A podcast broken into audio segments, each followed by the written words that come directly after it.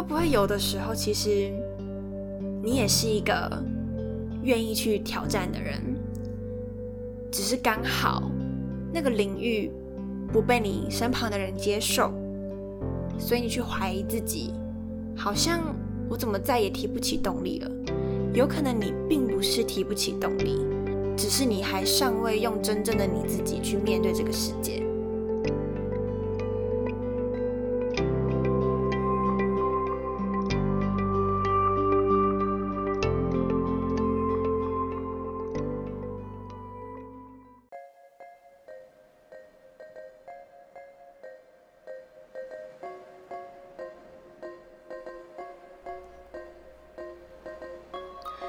嗨，欢迎收听那个自己，我是 Athena。在那个自己这个节目里面，会和你聊聊自我成长、自我照顾以及自我认识的主题，希望能够陪伴你在忙碌与烦闷的生活中，重新找到内在的宁静，看见自己最美丽的模样。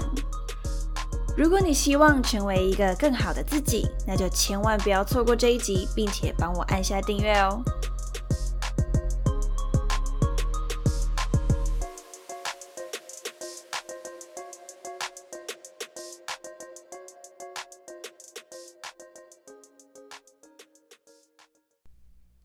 我是 Athena，好久不见。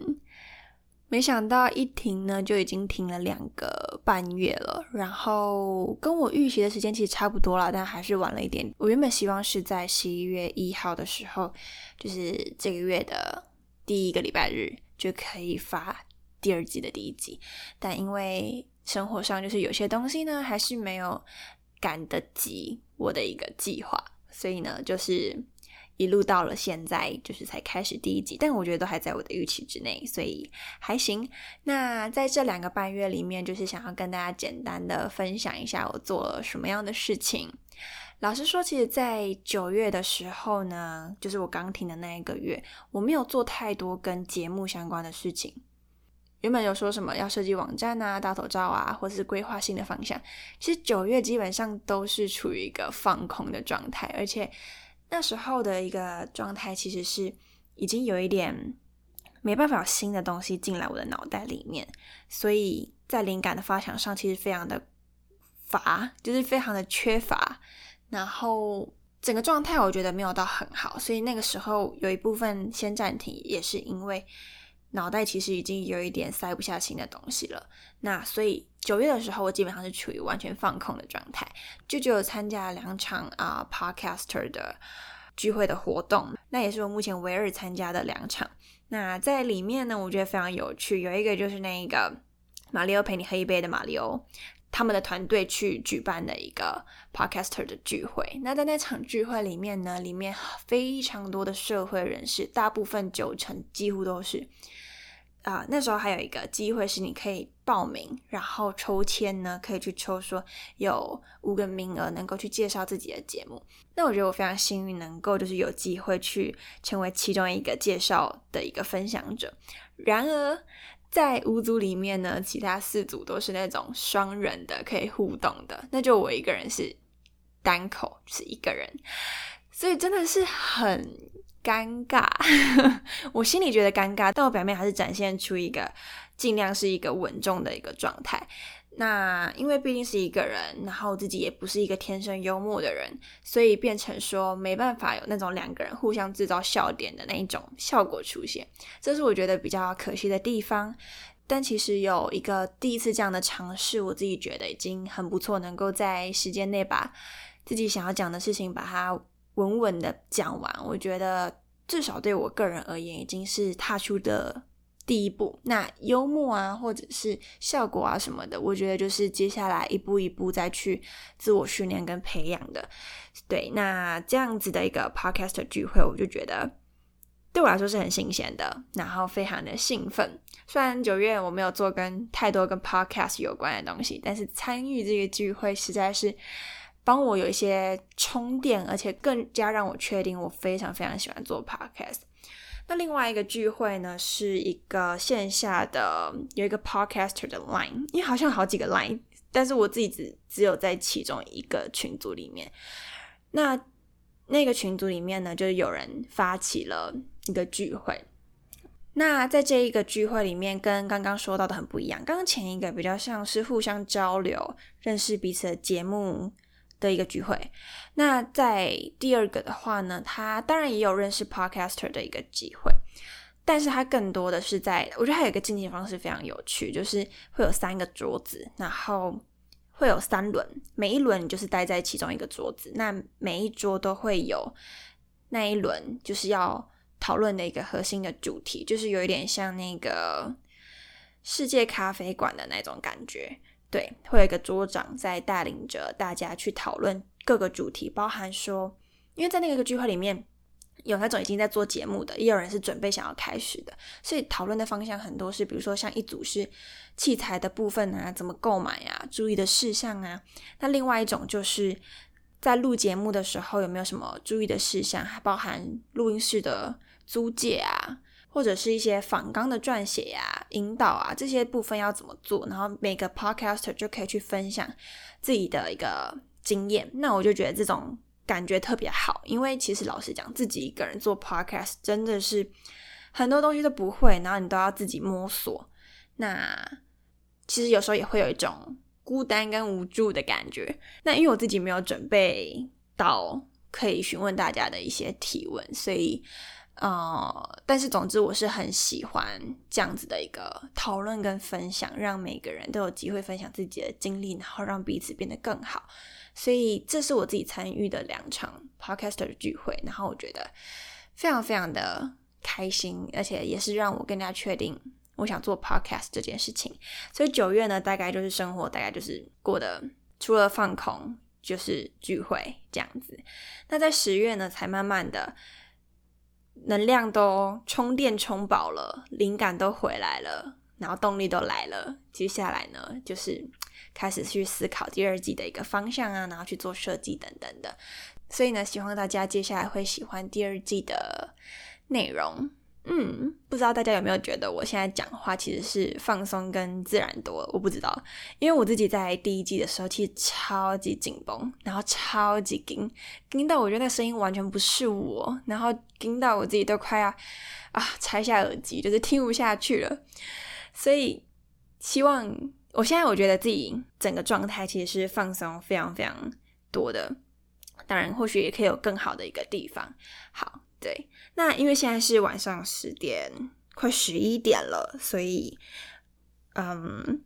说不定会带一点睡意的状态在录音。但其实我现在会突然之间想要用这个时间录音，是因为我发现在发现我的精神异常的好。我明明今天已经从早上累到现在，但现在精神还是很好，所以呢就决定呢用这个时间来跟大家聊一聊。那这些呢就是我近况的一个分享。那非常期待在接下来的第二季能够跟大家分享更多的观点，然后让大家能够从认识自我啊，从自我照顾啊，从自我探索啊等等方向来去找到一个更理想的一个自己，更好的一个自己，然后去不停不停的去更爱。自己现在的一个模样。好，那接下来呢，就要来进到我们的主题。我们音乐后开始。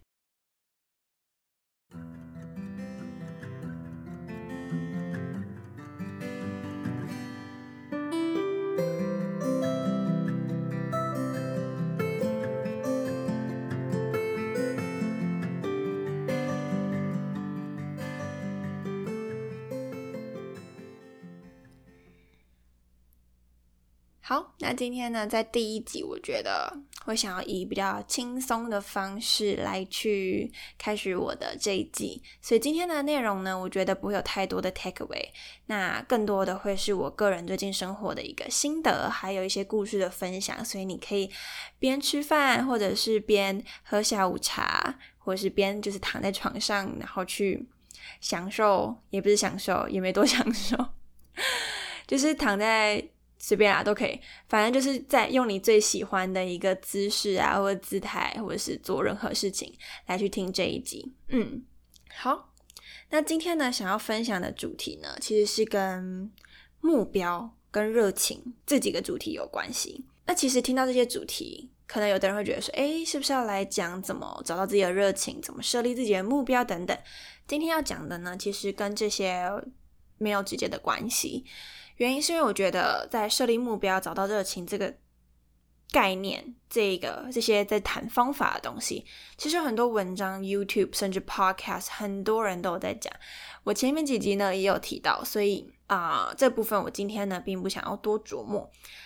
今天呢，其实更想要来和大家聊的是，有的时候其实我们已经听到很多设立目标的方法，或是听到很多我们应该人生要积极、要有动力的这样子的精神口号。但是呢，其实我观察到有些人，甚至有时候的我。有时候，即便我们真的知道有这些方法可以帮我们设定目标，或者是我知道我就是要该去知道自己的兴趣是什么，我该找到我的热情，这些我都听过了，我听烂了，但我就是没有办法开始啊，我就是觉得非常的无力呀。这种时候该怎么办呢？其实像过去我自己的 podcast 也会去讲说怎么设立目标，但其实我观察到，有时候的我们问题不是卡在没有方法，是卡在。一开始那个动力根本就起不来，那个动力起不来的时候，再多的方法你都不会想要去使用。不知道你会不会有这样子的感觉？因为我曾经呢，就也有一段时间是属于这样子的一个啊状态。那我并不会觉得说这是一个问题或者什么，我觉得它比较更多像是在形容我自己当下的那一个状态。那面对这样子的一个状态呢？我觉得它底下是有一些东西我们可以去来聊的。对，一开始为什么会想要做这样子的一个主题呢？原因是因为有一天呢，我在接受老师的一个督导，也就是指导的一个时候呢，那时候我就提出了一个这样子的疑问，我说：我观察到我身旁有一些朋友，甚至是好朋友，我有时候会想要帮他们去找到人生的一个目标，去帮他。爬书自己人生到底喜欢的事情是什么，但是他怎么找就是找不到。那对于这样子的一个情况的时候，我可以怎么帮他设定目标呢？当下我的疑问是像我刚刚说的这样子，所以我的一个初衷是希望能够帮他找到自己的目标。我相信可能很多人对于人生迷茫的时候，你也会想说：“诶，我接下来好像要帮自己找个目标了。”所以可能对我刚刚说的应该会蛮有共鸣。不过那时候老师回答我一句话，让我印象非常非常深刻。他就说，与其去探讨说到底要怎么帮他设立目标，不如来先去聊一聊，先去了解说是什么样的成长经历让他一步一步失去目标感的。我觉得老师那个提问真的是有一点吓到我，就是我会觉得，哦，对耶。我一直急着想要去设立目标，就像我一直想要去帮别人设定目标，但是我们都好像没有认真的去醒思过，我们过去人生在成长的过程当中是什么样的原因，让我们原本是充满可能目标跟动力的人，一步一步一步的走向了无力感的生活。我知道每个人的状况当然不太一样，所以针对那个过程呢。今天并不会分享太多我的一些想法，因为我相信，就是每个人可能逐渐让你失去动力、失去失去热情的那个原因，可能非常的不一样。那我今天呢，就是不会针对这个部分来去多做分享，因为我觉得原因其实 一讲就可以切个三集之类的。那未来的话呢，就也是会去针对可能不同的原因去做。讨论，但今天呢，重点先不放在这。今天重点呢是想要先放在说，其实呢，不知道你相不相信，或者是不知道你还记不记得，其实小时候的我们呢，都是非常具有好奇心、非常具有创造力，而且对人生是充满着一股动力的。那是我们最原始的模样。虽然我不会说。一百趴的人都是这样子，但是我觉得我们都远比自己想象的还要更有创造力，还要更有动力，跟还要更有好奇心。这边我就想要先分享我自己最近遇到的一些例子。我现在活到二十几岁了，所以，嗯，所以我能够理解，有时候我们就是会有无力感的一个状况发生。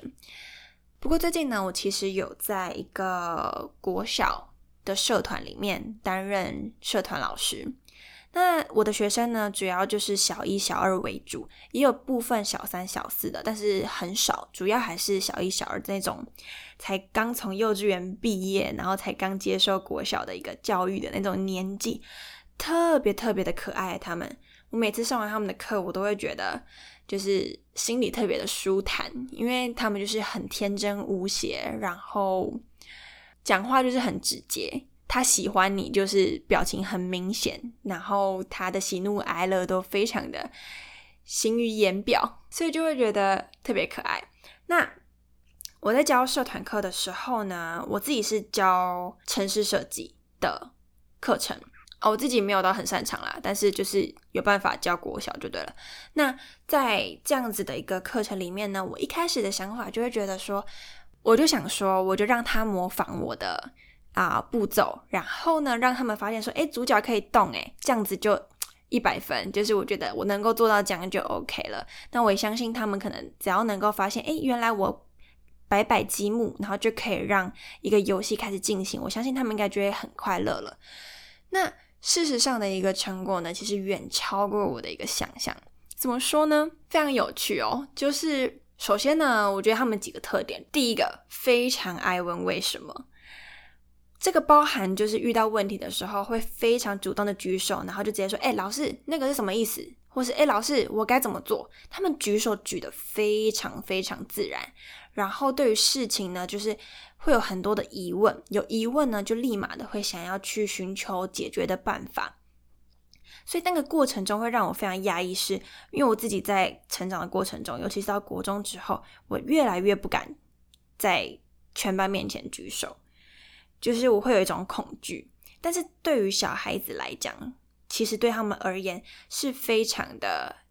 简单的，而且他们是根本不用去考虑旁边人的一个想法，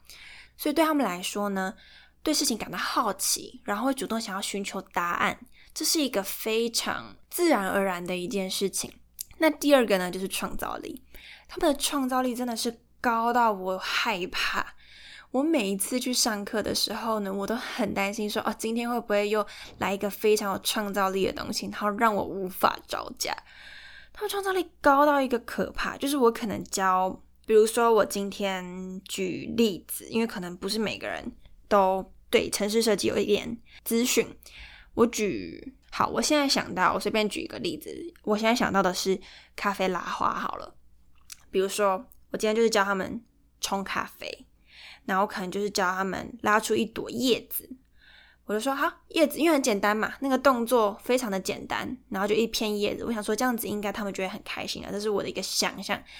但是呢，他们并不是这样，他们不会画完叶子就结束了。他们可能会想说，老师我要怎么让它变成三 D 的？老师我要怎么样让叶子上面多一点彩色？然后我要怎么让这个叶子上面呢能够变成一棵树？就可能他们会有非常多类似这样子的一个。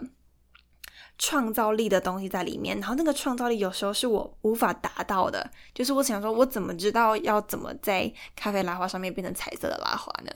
就是对我说，呃，这个老师我真的不行。我就我就当然我我当下是会回他说啊，这个我会再回去啊研究一下。那如果我有办法。让他做到的话呢，我下礼拜就会来教你。我会这样跟他说，但我心里其实是非常恐惧的，就是对于非常有创造力这件事情。所以他们这个特点呢，也会让我觉得小孩子特别的有魅力，因为他们非常的能够去创造新的东西。我可能就只教他小小的，可能用红色去画出一个苹果，但他却有办法画出整棵苹果树，有点像这种感觉。我就特别特别喜欢。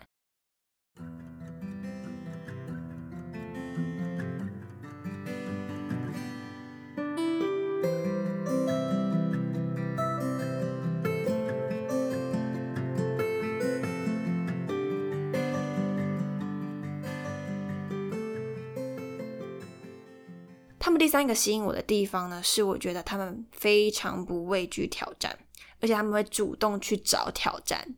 他们会主动让自己有一些瓶颈，我没有在开玩笑。就是呢，你知道，如果现在是对二十几岁的人说，你应该帮自己设一些挑战，遇到瓶颈你要快乐，这种时候，你知道大人会翻脸呢，就是会觉得，Hello，我为什么要帮自己找麻烦？这是一个我在就是观察的时候呢，其实，Yeah，的确，如果是我。也会觉得干嘛帮自己找这么多麻烦？对，那小孩们他们的反应是什么呢？他们很有趣，他们会问我说：“他就说老师，我们要帮自己做敌人了没？那这个敌人可以攻击我吗？那我可不可以让我的血量减少？或者是说，老师，我要怎么样才能扣分？我怎么样才能让自己的生命减少？或者是说，他们自己在设计那种主角能够行走的道路的时候，他们还帮自己设计陷阱，然后同时他们当然也会设计一个自己可以躲藏的密室。那我就觉得，啊，怎么会有人？会想要这样子做，比如说我今天才今天上课呢，才啊遇到一个是那个小孩就说：“老师，你可不可以跟我讲说，可不可以就是我按到某个东西，然后楼梯就会整个爆炸，然后我的主角就会掉到地上，然后就死掉。”然后我就愣了大概五秒，然后我就哈，其实每次他们跟我提出这样子的一个。询问的时候，我都会先啊，真的吗？你认真的吗？你真的想这么做吗？但他们真的是想要这么做的。然后我就觉得，天哪！其实原来我们小的时候是这样子，很有好奇心，而且遇到问题会主动询问，很有创造力。而且甚至会去帮自己找一些挑战，有时候太简单，他们会不爽，你知道吗？他说：“老师，我觉得这个太简单了，我不要做。”我说：“嗯，那你先把它做完，你才能帮，你才能跟着我做下一步。”我还是会去要他们做完，但是他们就会说：“老师，这个太简单了。”我老师，你知道吗？他们哦，对他们还特别喜欢我去看他们设计的游戏，因为他们非常有创造力。我可能一次才教大概十个步骤好了。他们可以自己把它发展成二十几个、三十几个。那我看到的时候就觉得，哦，头好痛哦，就是那个头疼。怎么讲？我觉得我在看那些孩子的时候呢，我就是身为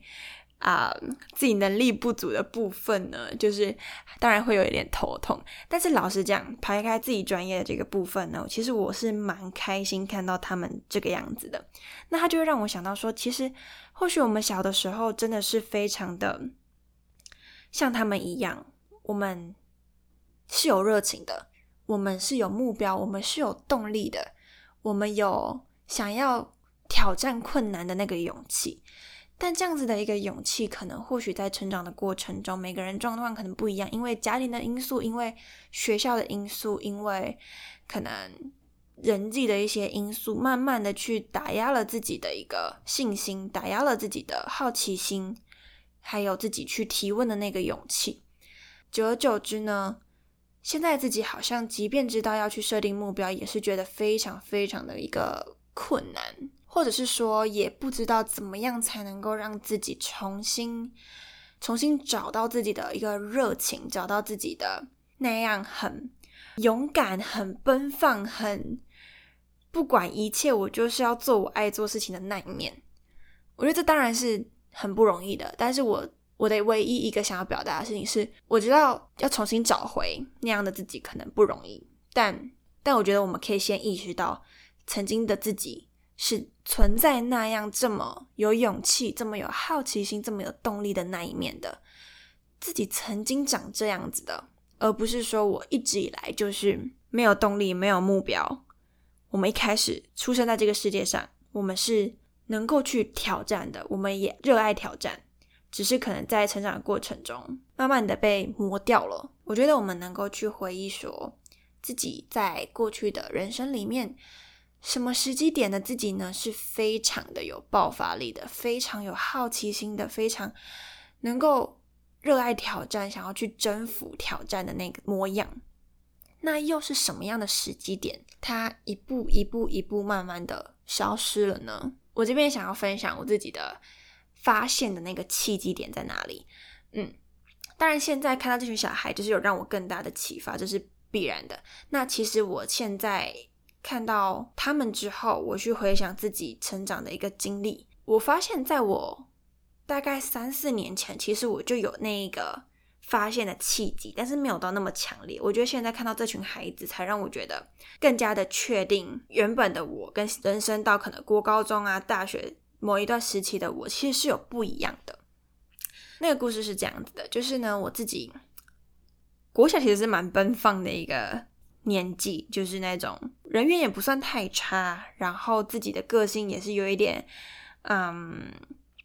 算活泼，然后。也有一点火爆一点。我小时候脾气好差，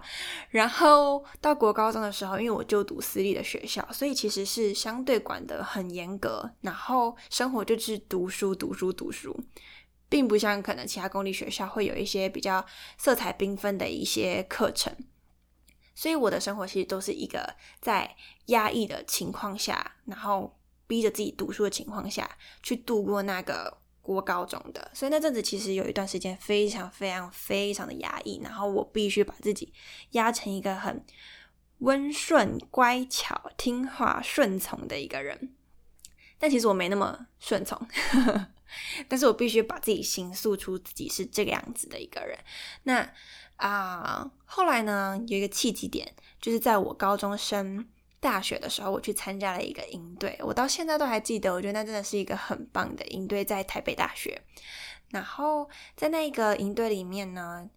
有一个课程是有一个老师，他是带那种不太确定是那种表演艺术治疗，还是说他是带那种肢体去探索自我。的内容就是我不知道他定位是定在哪一个，但是总之啊，我自己感受到就是我刚刚说这两个的一个结合，就是有肢体，然后有一个治疗成分，然后有一个体验自我探索的一个成分在里面。那那时候我们做了什么事情呢？老师要我们扮演老虎，老师要我们想象自己呢现在是一只老虎，就想象你在大自然里面。哦，那时候我们的地板是。略类似可能有巧拼之类的，因为我印象中就是每个人都是趴在地板上，对，就是你没有想错，就是全部人都在地板上，然后每个人都要假装自己是老虎或者是其他动物，反正总而言之，我是扮演老虎就对了。那就是你要去模仿它走路，然后模仿它的神情，然后模仿它可能就是你知道老虎就是有时候就会舔一下手，就是 你要模拟你去帮自己可能。就是擦身体啊，然后呢，收收头啊，然后重点是什么？老师中间有一段呢，就要我们学老虎叫。他就说：“你去想象你自己呢，就是完完全全就是一只老虎，你要用你的内在，用你的全身的能量去发出老虎的吼叫声。”那想当然，一开始我当然是有点尴尬。那后来因为周围的人其实都蛮投入的，所以我就很投入在去。扮演老虎，然后去狮啊，差点讲成狮吼，去吼出老虎的那一种感觉，还有那个过程，吼着吼着呢，我就突然眼角觉得湿湿的，就开始泛泪。然后我当时其实有点忍住，我其实是很想哭的，但我当时就是因为周围都有人，就是我就是忍住。不敢直接哭出来，这样子。那当下我就是真的非常非常想哭。那我那时候想到什么呢？我想到的是，对耶，这才是我的样子啊！我是一个，也不是说火爆的一面，应该说我有那一种很有能量的一面，很有力道的那一面。然后我有那种野性是存在的。我生活就是我，毕竟我并不是说就是一个很。像我形象形塑出来一个很温顺的人，我也有一些自己可能比较有力量的时候，但那个力量呢，过去都是被压抑住的，被否认掉的。所以那时候我就整个是很想哭，我就觉得对，这才是我，这才是我啊！我觉得那个契机就是一种自我发现，然后就是突然亮一盏灯说。哦，原来我并不是我现在所认识的样子。那可能过去的那一面呢，在成长的过程中被盖掉了，消失掉了，被否认掉了，被装作看不见，不去看它了。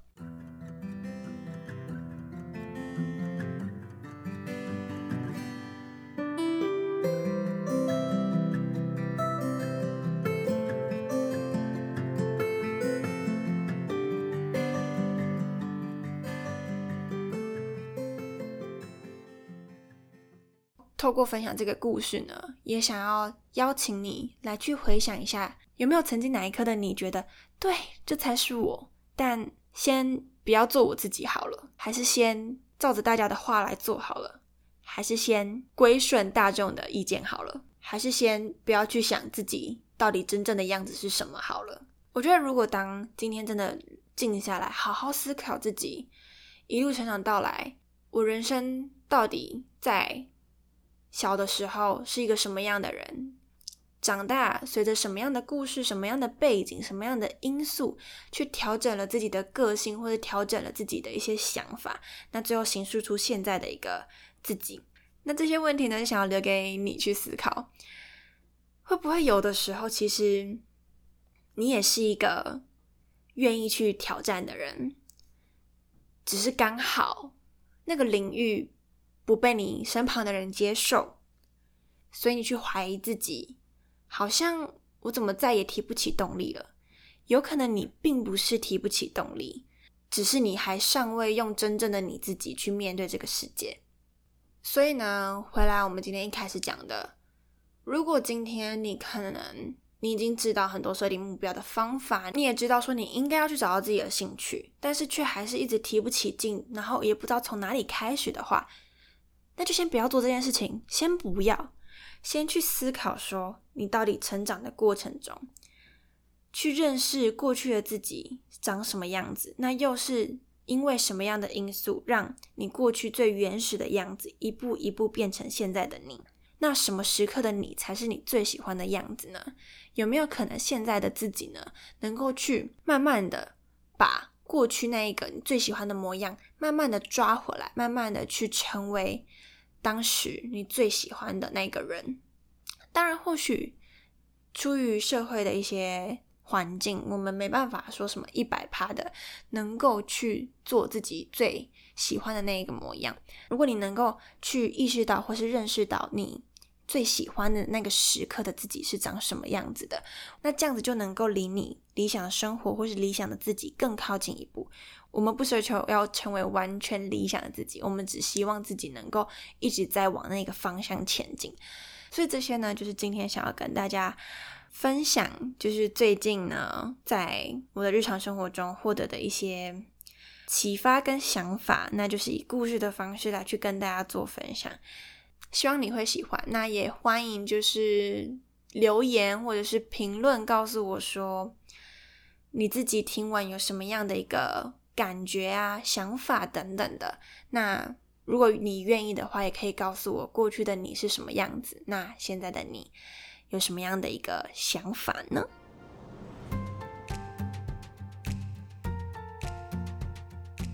那感谢你收听这一集。如果你喜欢这一集的话呢，欢迎帮我打星评分，并且留下评论，也可以请我喝一杯咖啡，支持我继续创作更优质的内容。最后，别忘了帮我按下订阅，就不会错过最新一集的内容喽。感谢你收听那个自己，让我们一起成为更好的自己。我们下周见。